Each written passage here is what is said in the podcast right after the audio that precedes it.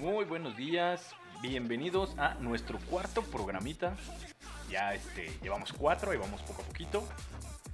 Y bueno, el día de hoy pues empezaremos este... El, tema de hoy más bien va a ser el mezcal. Pero no sin antes eh, ver, pues ayer fue el Día Mundial de las Manzanas. No sé si lo sabían, pero ayer fue el Día Mundial de las Manzanas para todos los productores de manzanas y todas las personas que trabajen en la industria de las manzanas. Muchas felicidades. Y bueno, hoy es el Día Mundial de la Paz. Lo cual este creo que le hace falta a este planeta, pero hoy es el día mundial, ahí porque para que tengan el dato, por aquello de, los que no sabían. Y bueno, en cuanto al, al nuestro tema del día, pues vamos a hablar un poquito de la historia de mezcal, la palabra de dónde proviene y sus orígenes de este elixir maravilloso que ofrece México al mundo, como algunas eh, tips para que puedan pues degustar o seleccionar un, buen mezcal. Cabe destacar que esto lo he recopilado y lo he aprendido de diferentes foros y demás, no es mi opinión, ¿no? Digo, en algunas cosas concuerdo, ya les diré en cuáles, pero este, al final de cuentas, pues como siempre se los he dicho, no soy yo un experto, no soy un sommelier, simplemente me gusta disfrutar de la gastronomía y de sus bebidas. Entonces, bueno, dícese, dícese que alrededor del año 400 antes de Cristo, los pobladores de Xochitecatl, Cacatzla, o sea, Tlaxcala, no sé por qué nos complicaron tanto con el nombre, pero bueno, Tlaxcala, conocían ya el proceso de fermentación y destilación de el mezcal. Esta bebida la usaban como bebida ritual, pues para sus ceremonias y para toda esta cuestión de eh, su cultura. No era para todo el público en general, era para cierto grupo de la población y en ocasiones especiales. Y la palabra mezcal, bueno, ¿qué significa la palabra mezcal? Proviene de la lengua indígena náhuatl, básicamente, y significa metal, que es maguey o agave, y scali, que significa cocido. No sé si lo estoy pronunciando bien, ¿eh? pero a como me da mi pronunciación del náhuatl, así va. ¿Sale? Entonces, al final es maguey cocido. Y bueno, dentro de, de toda esta... Hay una gran variedad de, agaves para producir mezcal y hay una gran variedad de zonas y, demás que, que producen bajo la denominación de origen. Pero, este, bueno, lleva todo un proceso, es un poquito más artesanal que el, el del tequila como tal. Tiene su, diferencia ahí en cuanto a la fermentación y el cocido y demás. Y la, la parte de, de los agaves pues también es, diferente, ¿no? No es eh, igual que, que el tequila. El tequila recordemos que es de, de agave azul o agave Weber, si no estoy en el error, exclusivamente. Y hay diferentes agaves en México, tenemos demasiadas especies, algunos se ocupan para hacer pulque, algunos se ocupan para hacer mezcal y otras muchas este, se ocupan para otro tipo de fermentados, ya que como no tienen denominación de origen, pues nada más son destilados de agave. ¿Sale? Entonces, el, proceso es obviamente el ir y cortar o hacer la, la jima de la piña, que es esta parte donde van, a- ya sea que sea un agave silvestre, si es un agave silvestre, pues hay que ir a buscarlo al cerro, básicamente.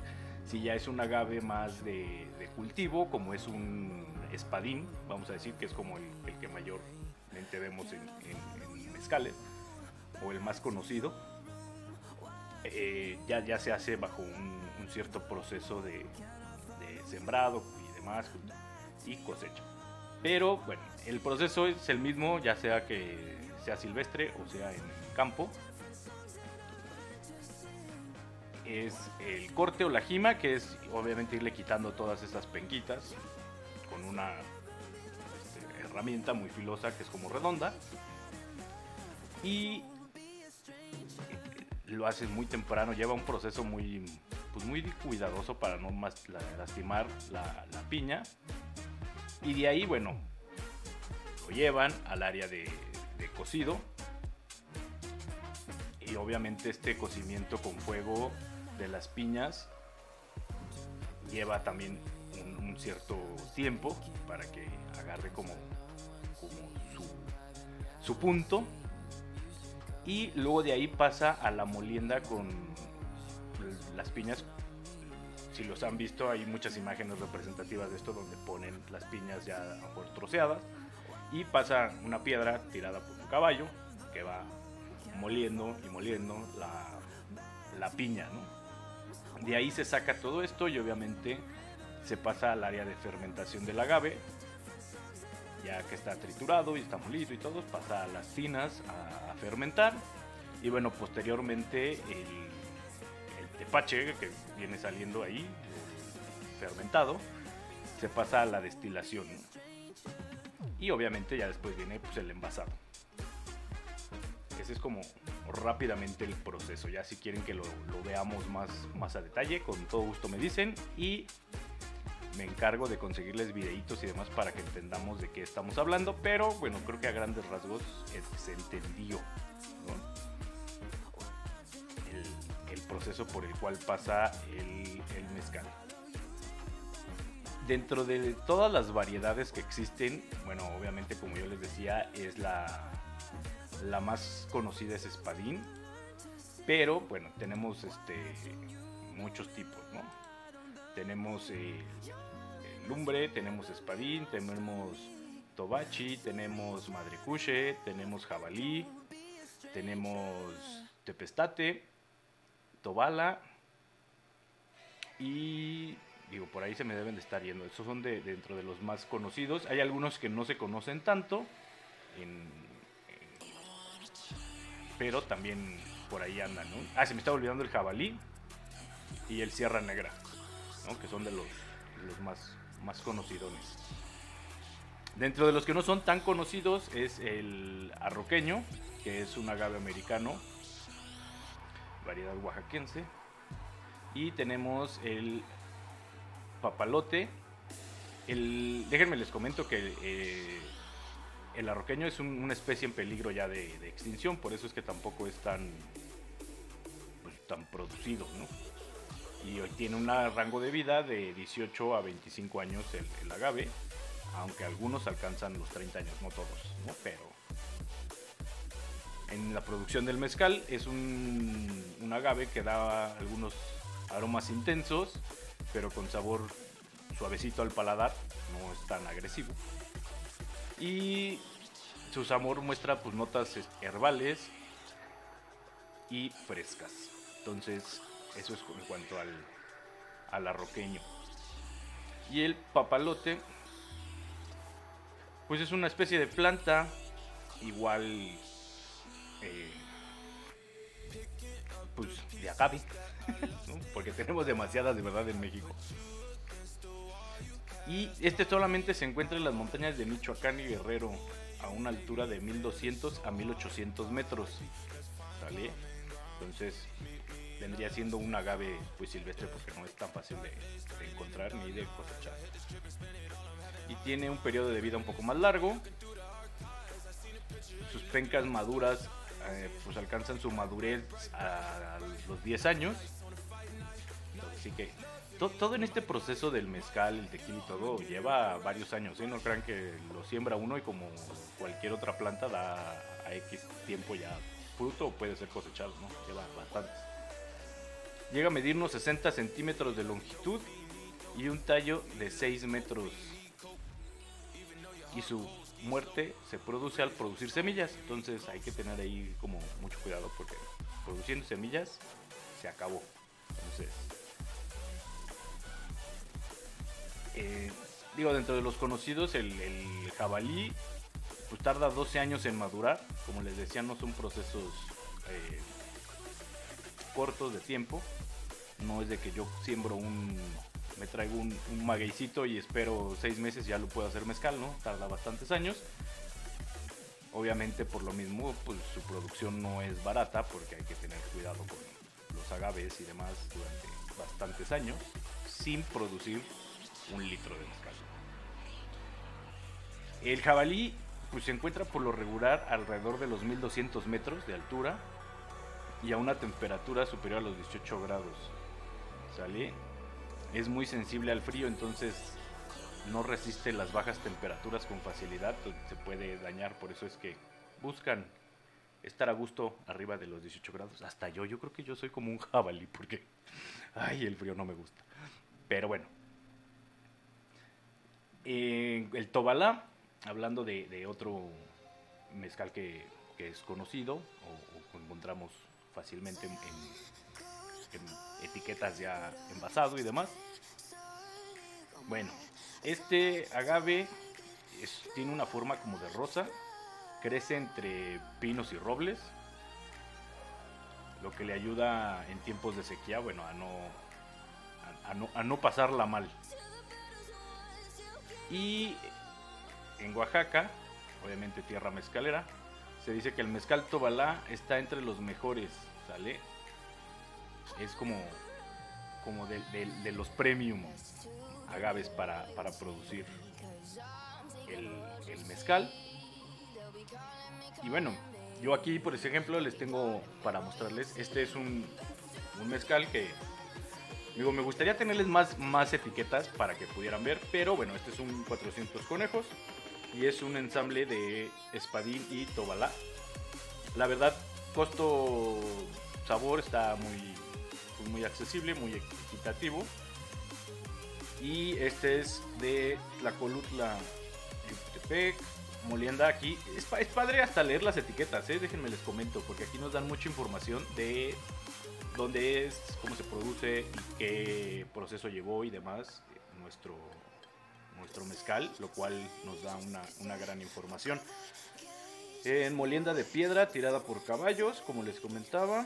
Tipo de fermentación, tina de madera. Tipo de destilación, olla de cobre. Y tipo de horno, leña cónica de piedra. Este es el proceso por el cual pasa este, este pequeñuelo. Y, su botella es muy simpática. A mí lo que me encanta es que aparte puedes ir midiendo la cantidad de conejos que te vas tomando. Aquí te va diciendo la cantidad de conejos.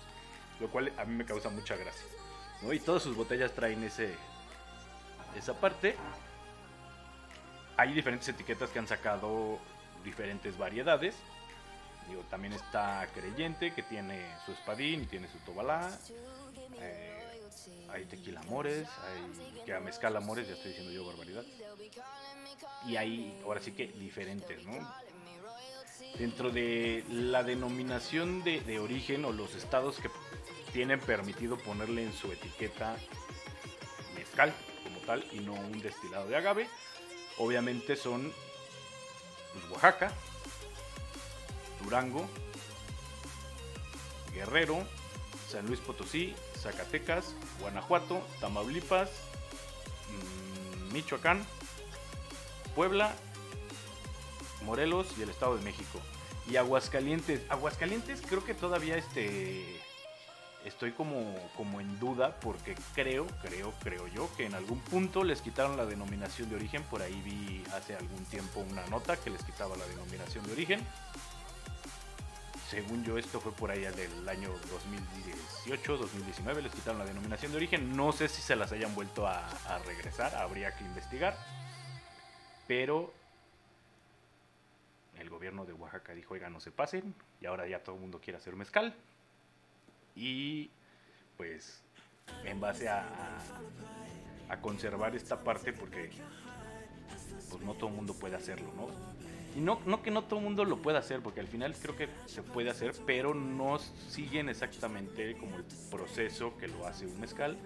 Y eso es ahí donde pues, el Consejo Regulador del Mezcal y obviamente los productores de, tiempo atrás ya, que traen de tradición familiar y todo esto, pues se pusieron al brinco y dijeron, haga, no se pase.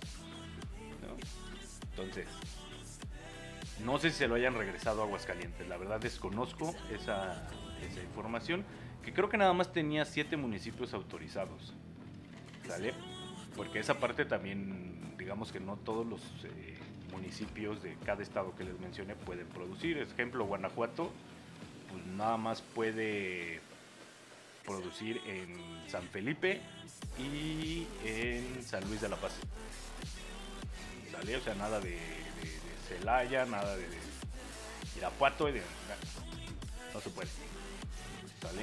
Michoacán tiene 29, Tamaulipas tiene 11 municipios, Zacatecas es el único, creo que abarca los 58 municipios. San Luis Potosí y Guerrero, Durango, Oaxaca. Puebla tiene 116. Ah, perdón, no les dije. Durango tiene 39 municipios. Oaxaca tiene 570 municipios. Casi todo el estado. ¿Sale? Pero les digo, no sé. Aguascalientes nada más tenía 7 municipios, que era Aguascalientes, Aciertos, Calvillo, Cocio, El Llano, Rincón de Romero y Tepesala. Yo la verdad ni los ubico. Y el Estado de México tiene 15. Entonces, no sé si a esos 7 municipios les habrán regresado su denominación de origen, la cual es importante. Digo, todas las, la mayoría de las etiquetas de mezcal vienen obviamente con su marbete de, Hacienda, Aquí está su marbete de Hacienda. Ahí sí lo alcanzan a ver, ahí está su marbete de Hacienda. Y vienen con su sello del Consejo Regulador del mezcal. Y por acá tengo otra botella de mezcal creyente que, bueno, ustedes entenderán que ya está abierta, pero tenía su marbete de, de Hacienda. Y acá está su su sello de el consejo. Y bueno, esta dice que es del lote 0116 y el número de botella es la 7456. Miren, es del primer lote. Bueno. Entonces, nada más para dejar en claro, no me queda la, certeza de que Aguascalientes tenga el derecho de producirlo, todavía como mezcal. Creo que ya nada más le pueden poner destilado de agave, pero habrá que checarlo. O si alguien tiene el dato exacto, con todo gusto. Ahora sí que recibimos la corrección aquí, ¿sale? Y recuerden, nada más es Morelos, Estado de México, Puebla, Michoacán, Tamaulipas, Guanajuato, Zacatecas, San Luis Potosí, Guerrero, Durango y Oaxaca. Los que tienen denominación de origen. Ya si por ahí ven un mezcal producido, ejemplo, en Monterrey, pues ya no es mezcal, es un destilado de agave. Aunque lo hagan con alguna planta que les mencioné anteriormente.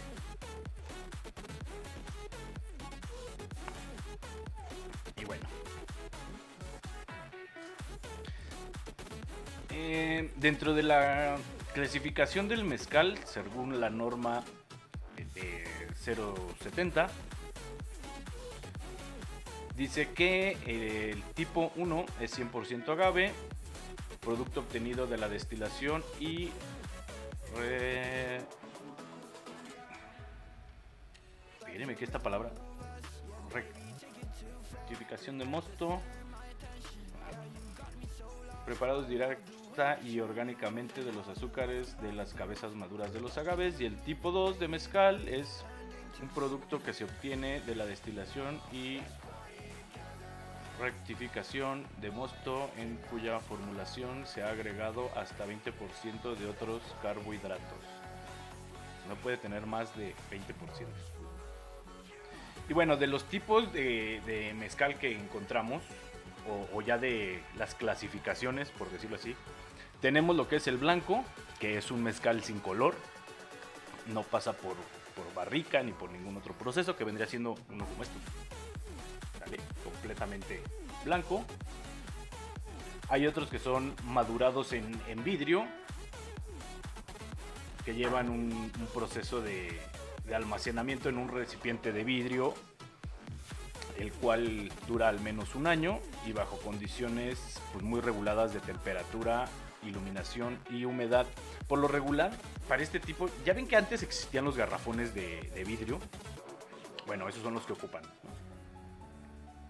en muchos lados ocupan ese tipo de, recipientes para almacenar el, mezcal y dejarlo reposar un, año, obviamente cuidando mucho temperatura, iluminación y demás. Están en lugares obscuritos, húmedos y frescos. El reposado, que lleva un almacenamiento pues, de dos meses hasta un año, que sería como este. Si ven, ya, ya cambia. Ahí para que lo alcancen a ver como el color ámbar que tiene, porque si lo pongo así está más complicado que lo vean. Entonces, pues sí hay una gran diferencia, ¿no? Ahí está. Y el añejo, que es almacenado por al menos un año en barriles espérenme, antes de que yo aquí rompa mi mesa. Eh, barriles de no más de 200 litros, ¿sale? Ese ya lleva más de, un añito y obviamente el color pues es más, más ámbar, más, más oscurito. Entonces ese es el la variedad que, llega uno a encontrar de, de, un, de un mismo agave, siempre y cuando pues, haya pasado por estos procesos, ¿no? Que es blanco, que es, digamos, de la destilación en la botella, el madurado en vidrio, el reposado y el añejo. ¿Sale? Y bueno. Ah, ¿Qué más les puedo comentar sobre este, este proceso? Déjenme ver dónde dejé. Yo aquí tenía unas notas rápidamente. Mm, ah, no, esto ya se los comenté de aguas calientes que no tiene denominación hasta el momento. Y, y, esto también. Y bueno, ¿cómo podemos seleccionar un buen o cómo podemos seleccionar y degustar un buen mezcal? Pues hay como, como ciertos consejos que he recabado a lo largo de, de hablar con varias personas y de leer un poco y demás, que, con todo gusto les comparto ahorita. Pues para identificar un, mezcal de una buena calidad es necesario dejar caer pues, en un caballito, obviamente que, que agite directo este, en, el vasito, que chapotee, o bien agitar la botella. Se deben de formar muchas burbujitas, a las cuales en, en el medio se les llaman perlas, y estas dichas perlas lo que nos dicen es eh, pues el, cuerpo que tiene el, mezcal. No deben de deshacerse rápidamente, que es lo importante que debemos de observar por si van a comprarlo a algún supermercado o van a comprarlo a alguna vinatería o algo. Sin pena alguna agiten la botella. ¿no? Ustedes agarran su mezcal y literal lo tienen, lo agarran del anaquel y lo agitan. Entonces al agitarlo van a notar todas esas burbujitas, no sé si alcancen a ver, que se forman. Miren, ahí siguen saliendo las burbujitas y tardan en deshacerse. Esas burbujitas son las perlas y obviamente nos dan el cuerpo que tiene el, mezcal.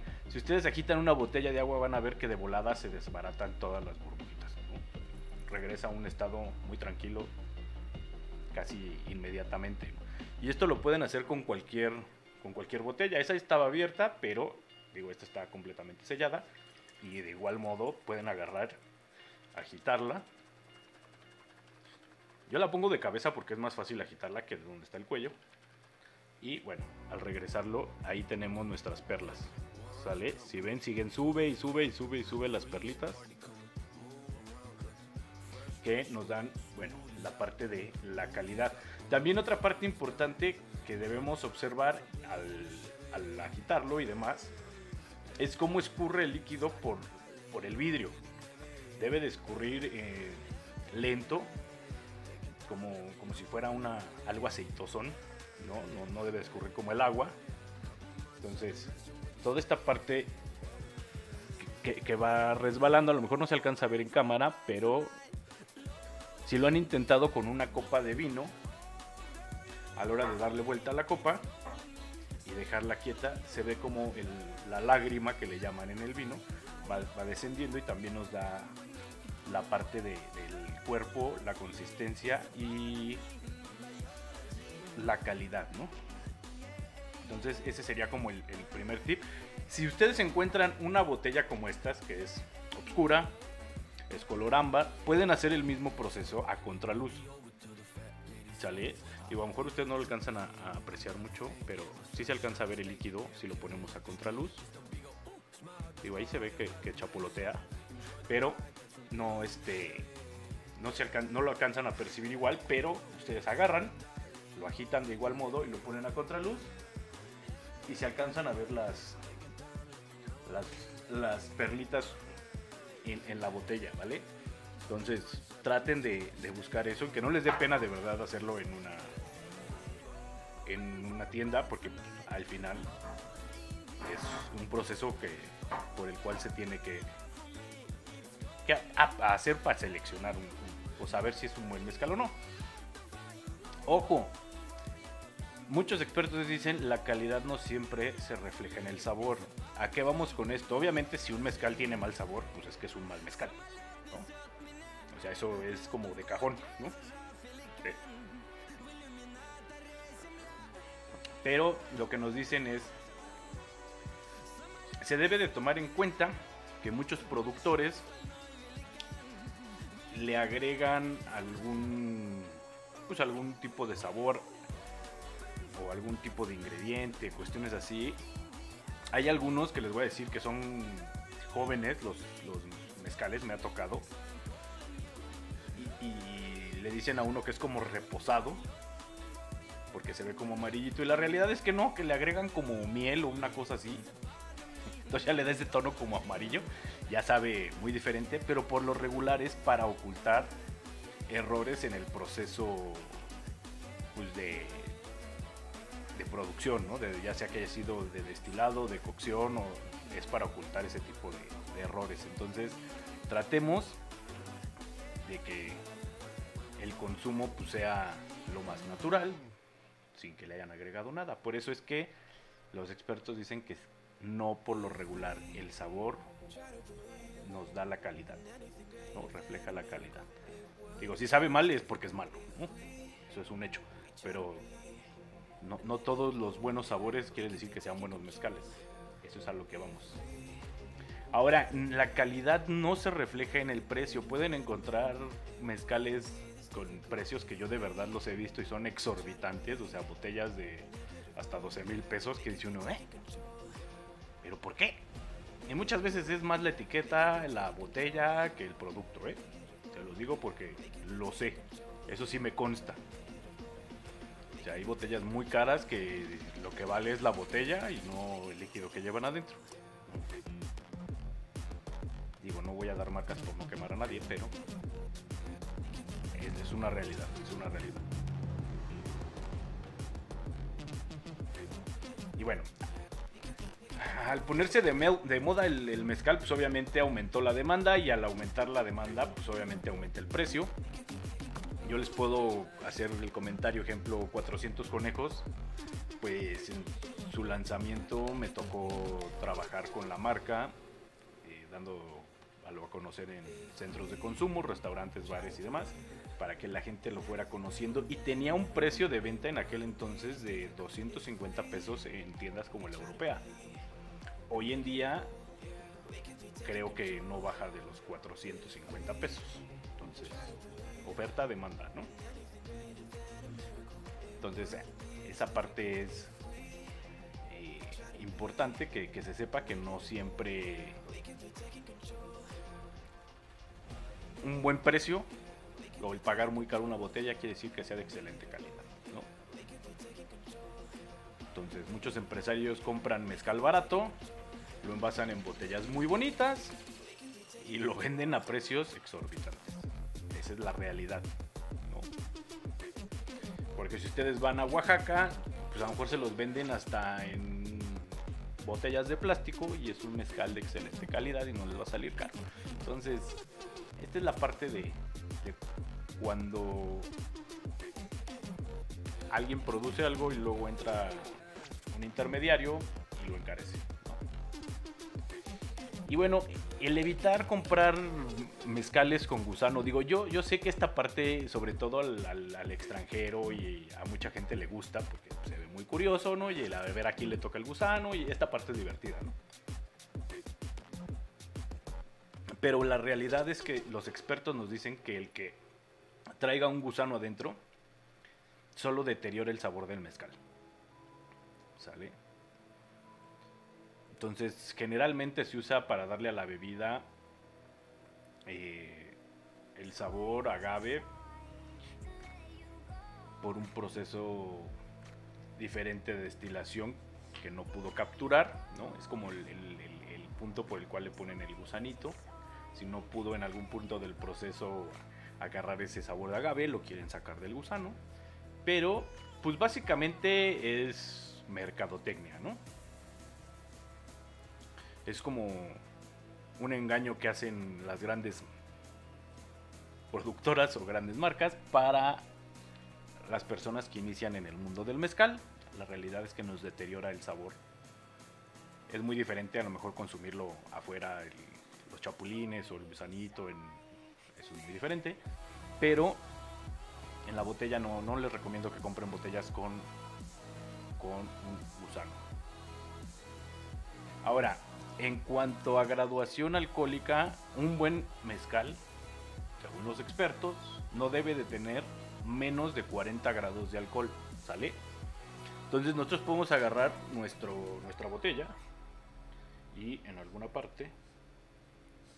Digo, hay algunos que llegan 38, 39, pero ya menos, o sea, está, complicado.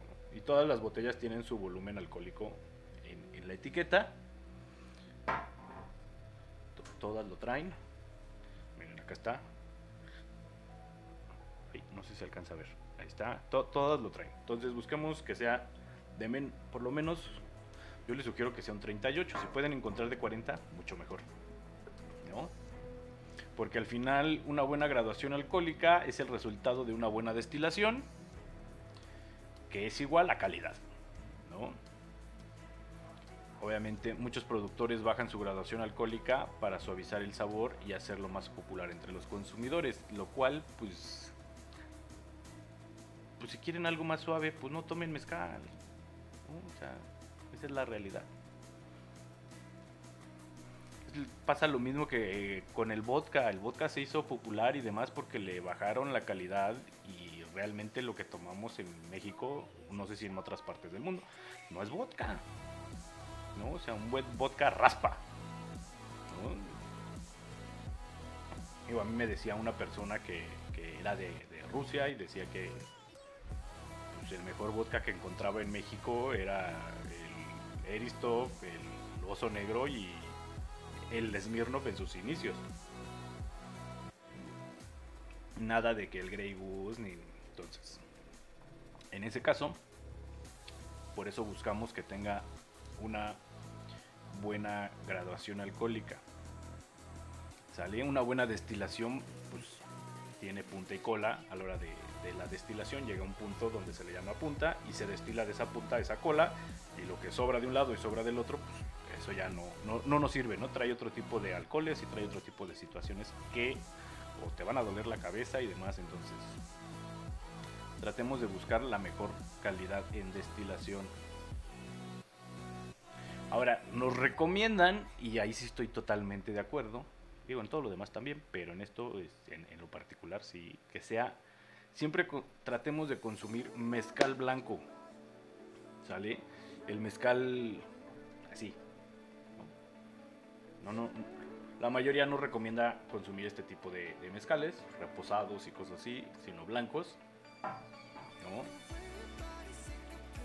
Y la razón es muy sencilla, ¿no? Al añejar el mezcal en barricas de madera es principalmente por marketing, ¿no? Que por mejorar la calidad y el sabor y obviamente darle un, rango un poquito más arriba y un costo mucho más arriba. Pero obviamente las personas relacionan los destilados oscuros con añejamiento y al añejamiento con mejor calidad. La realidad es que el sabor de la madera siempre sobresale y opaca el, sabor del mezcal y digamos que lo mata. Entonces, por eso es que se sugiere probarlo, ahora sí que blanco, que haya pasado por un proceso de, de añejamiento para que la madera no opaque el sabor de nuestro mezcal, sino lo disfrutemos realmente, paladiemos los aromas, aromas, eh, los sabores, aromas de nuestra botella que estemos degustando, ¿sale? Y aprender a distinguir el tipo de mezcal por su nombre, ¿no? Obviamente Tobalá, Espadín, como lo hablábamos hace rato. El Tobalá, Espadín y Jabalí, todos esos eh, mezcales toman su nombre del tipo de agave con el que se elabora. Como les decía, este es un ensamble de Tobalá con Espadín, digamos que tiene de, de dos agaves. Por acá tenemos este que nada más es Espadín posado. Por acá está otro mezcal creyente, que es Espadín también.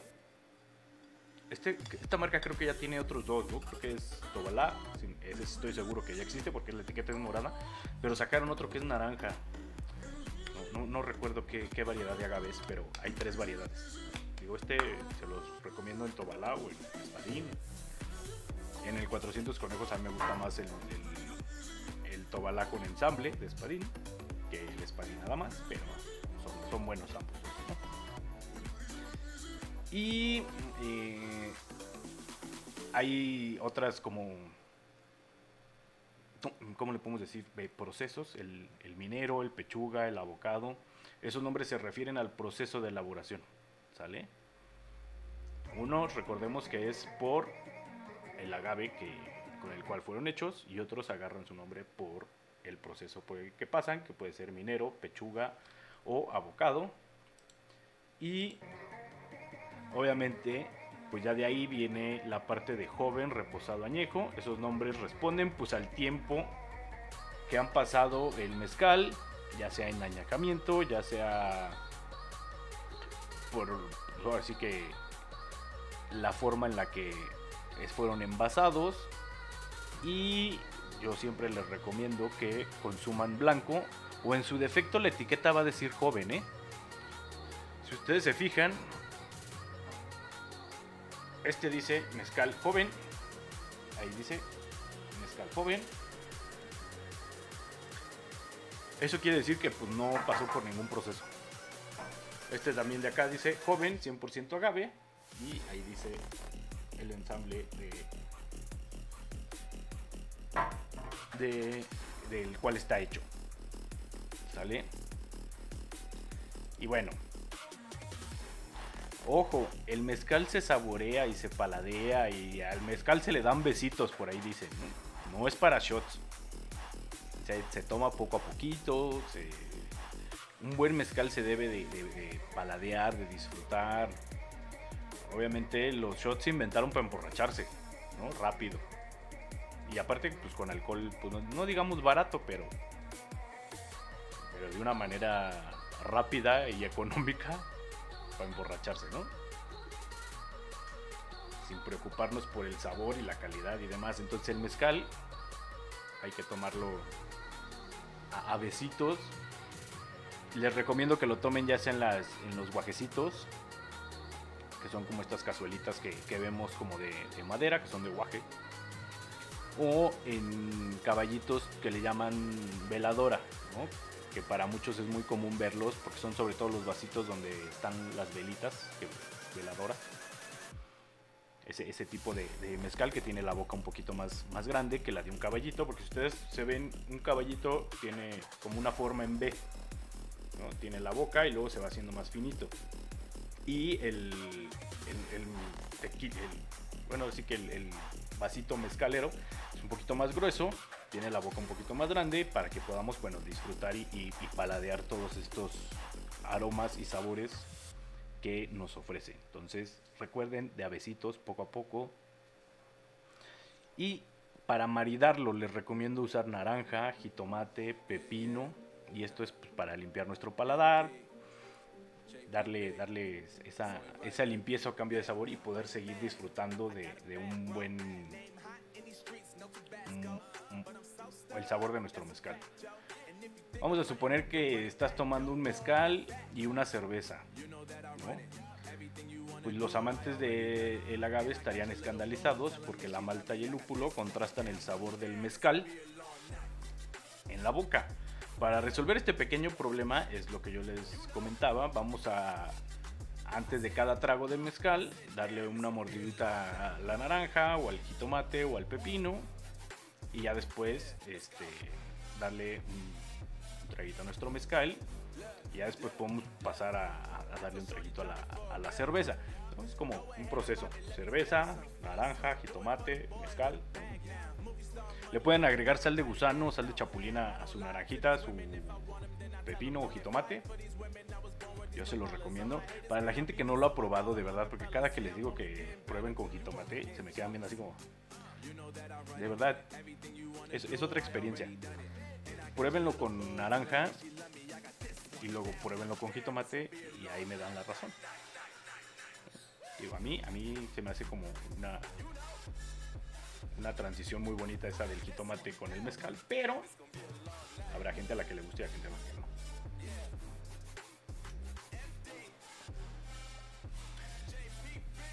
Ahora, si yo les recomiendo que ahora sí que en una cata, pues traten de, de conseguir un chocolate que tenga mínimo 85% de cacao, ojo. ¿Sale?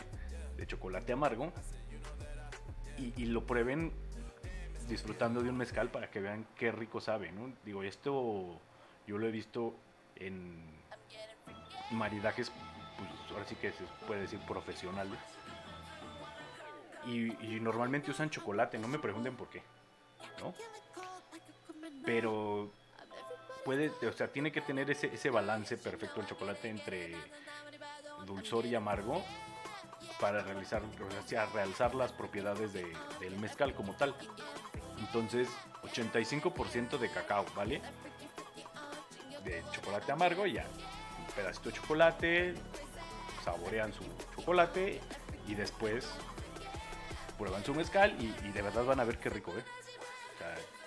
esto del chocolate amargo ayuda en muchas situaciones a disfrutar de, de diferentes destilados o de diferentes bebidas, pero te lo recomiendo mucho. 85% mínimo de cacao. ¿Sale? Ahora, tenemos que... Eh, sé que se pusieron mucho de moda la parte de preparar bebidas y coctelería con, mezcal. En el mezcal es recomendable, si lo van a hacer, digo, para empezar, pues toda persona que, sea amante del mezcal les va a decir que no hagan eso, que es es un sacrilegio, pero si lo van a hacer, adelante, digo, cada quien es libre de disfrutar el destilado que le guste como quiera. Pero tengan cuidado de no mezclarlo con sabores dulces. ¿Sale? Estos sabores eh, chocan con el sabor del agave.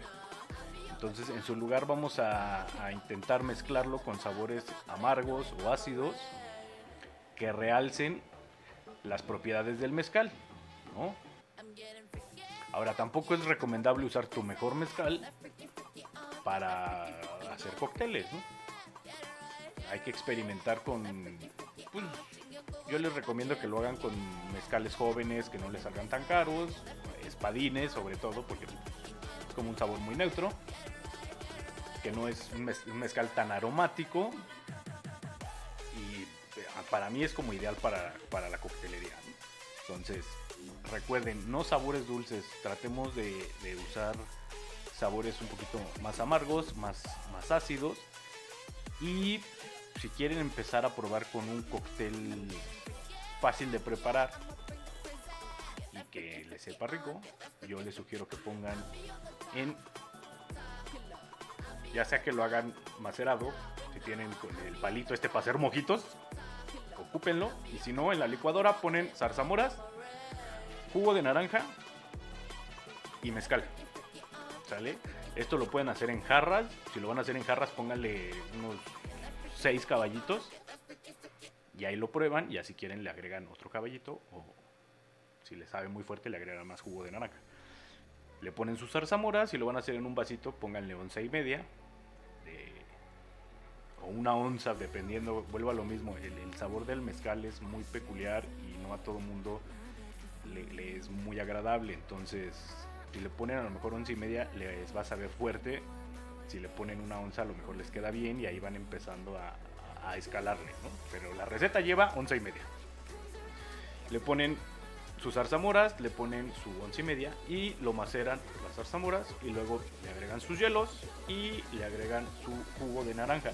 Yo les recomiendo que usen jugo de naranja de el único fresco porque tiene este sabor a acidito, amarguito como si, como si se le hubiera pido un poco de, del zumo de la, de la cáscara.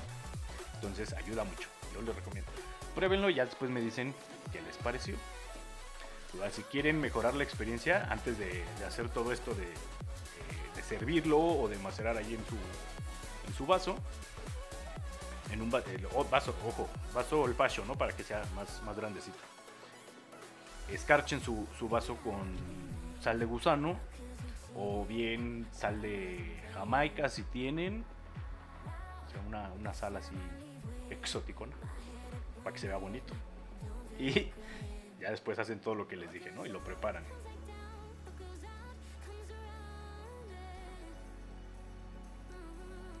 Experimenten y prueben diferentes marcas, diferentes variedades, diferentes etiquetas. Al final ustedes van a poder decidir y, y decir, ah, mira, esto está muy bueno para hacerlo en coctelería, este no me gustó de plano, este me encanta, ¿no? Y así es como uno se va haciendo de su colección de, de destilados en algún punto. México cuenta con más de 20 variedades de agave, entonces ahí tienen para probar.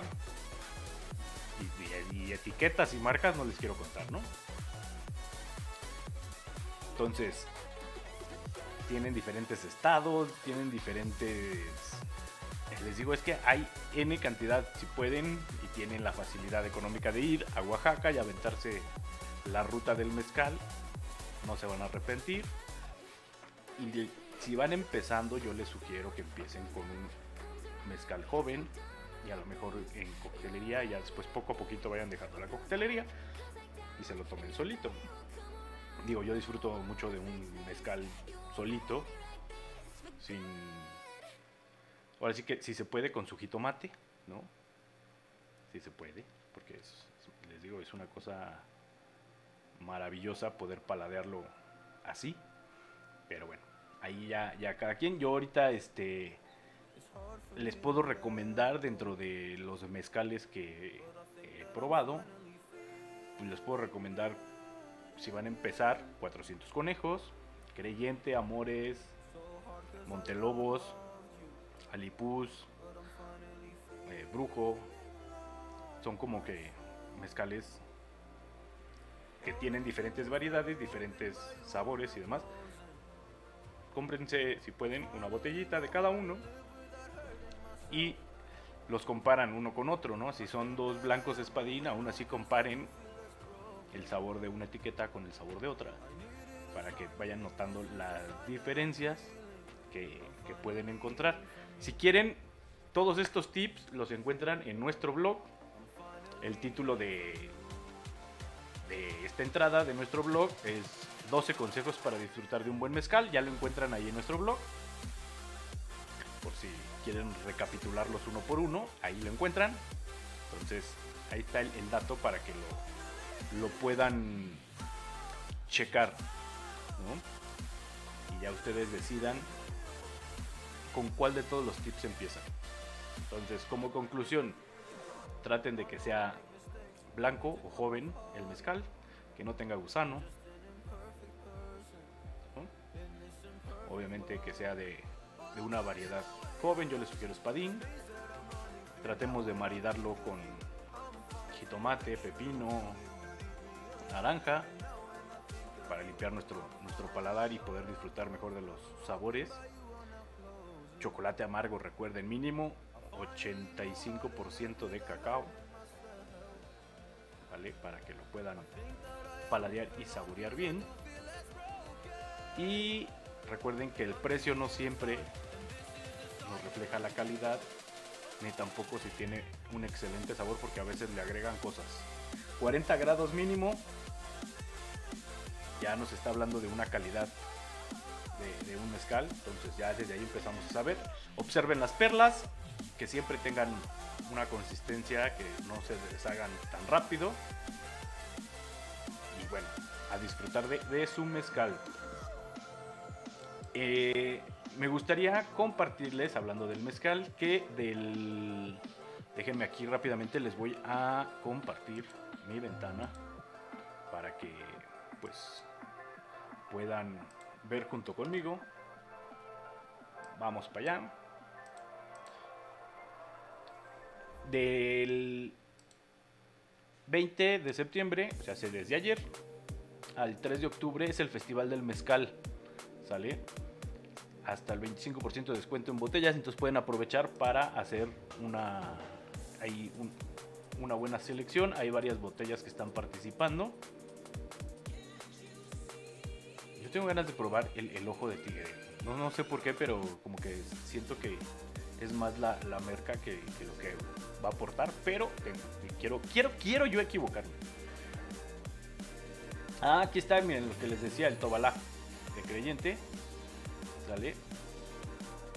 Entonces ahí está con, descuento. También está el, el, que les acabo de enseñar. 400 conejos también está en descuento. El espadín Tobalá ya me le cambiaron la etiqueta, oigan. ¿O será que ahí se ve diferente? Porque acá es morada. Pero bueno, ahí está. Tequila Don Ramón, también ya sacó mezcal Don Ramón. Que igual si quieren lo pueden probar, aquí está.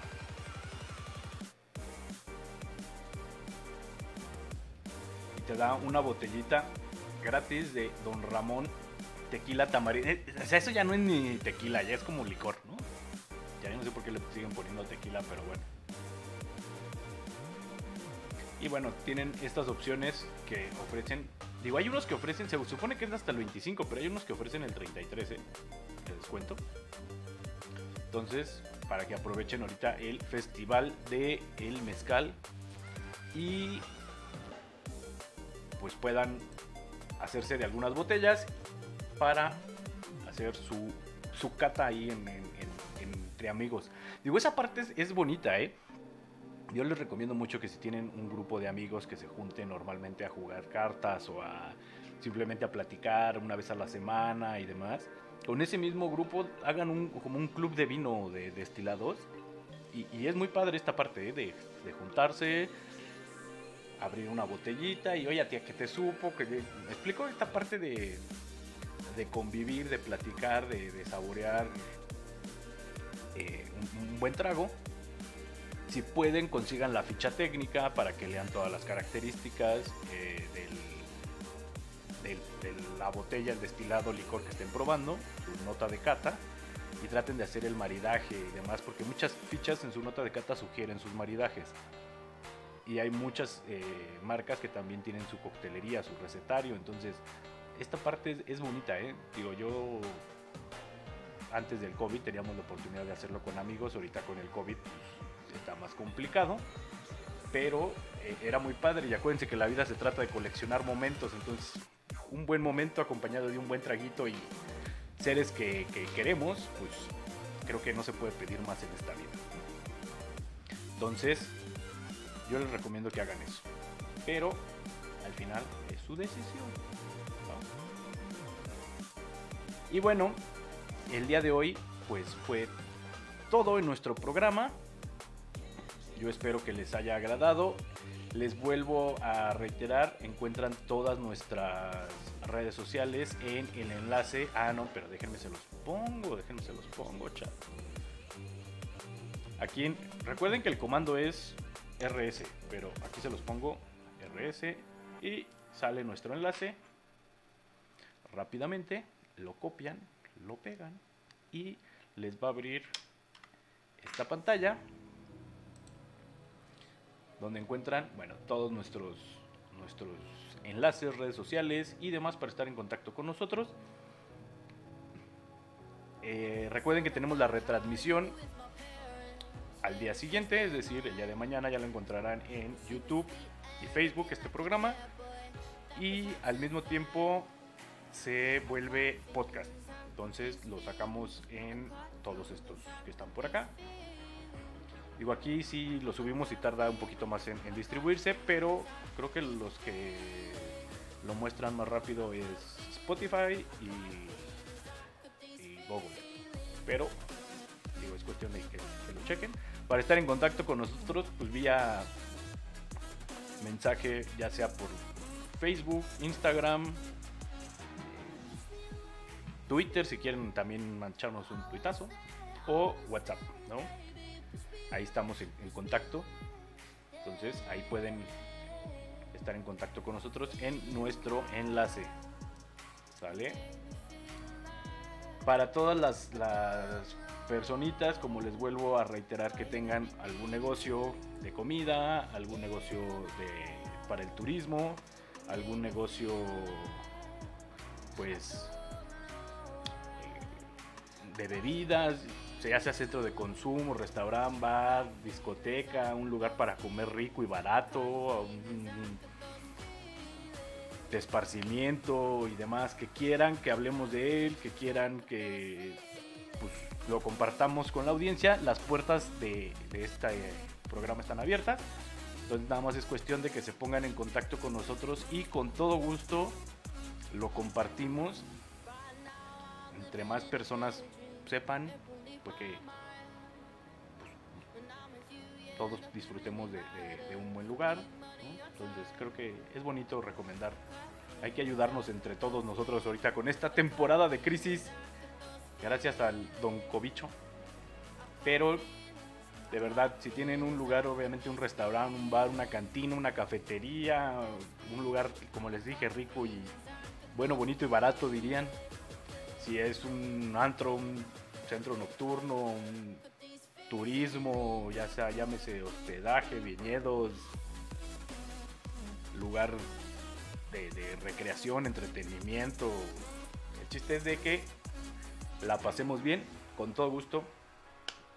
Siéntanse libres de escribirnos y con todo gusto nos organizamos para una fecha y que puedan hablar con nosotros, pues aunque sea vía videollamada y nos platiquen su proyecto o su producto, ¿vale?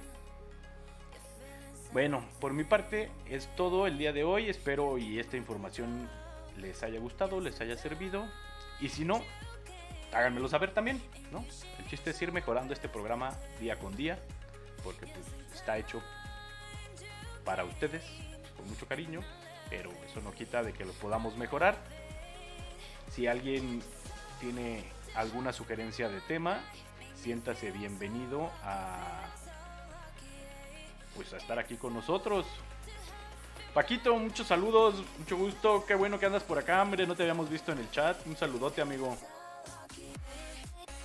Paco, si es todo un mixólogo, entonces si, si, si es el mismo Paco que yo estoy teniendo en mente, pero hasta donde yo tengo entendido sí es todo un mixólogo. Ya ojalá algún día tenga oportunidad de brindarnos un poquito de su tiempo y estar aquí con nosotros, aunque sea vía videollamada, dándonos consejos, tips, sugerencias, recetas y demás. Ya saben que las puertas están abiertas. Entonces, un abrazo, Paquito. Sí, sí, soy, dice. ya ven, ya ven. Entonces, Paco, ya vele poniendo fecha y hora y agéndalo para que compartas aquí con la gente. Porque de verdad es un tipazo. Un tipazo sabe mucho. Yo le he aprendido mucho. De repente tiene cada idea rara. Pero al final la prueba uno y dice, ah, mira, esto no estaba tan mal. Entonces, las puertas están abiertas. Igual, Paquito, creo que andas por ahí en un nuevo proyecto. Muchas felicidades. Ahora sí que eh, todo el éxito del mundo. Te deseo ahí que te vaya muy bien. Y también para que nos hables de ese proyecto nos platiques para ir a degustar unas ricas bebidas de las cuales tú prepares. Y bueno, ahora sí, dicen que el que mucho se despide, pocas ganas tiene de irse. Yo me paso a retirar, no sin antes desearles un excelente martes y nos vemos el jueves a las 11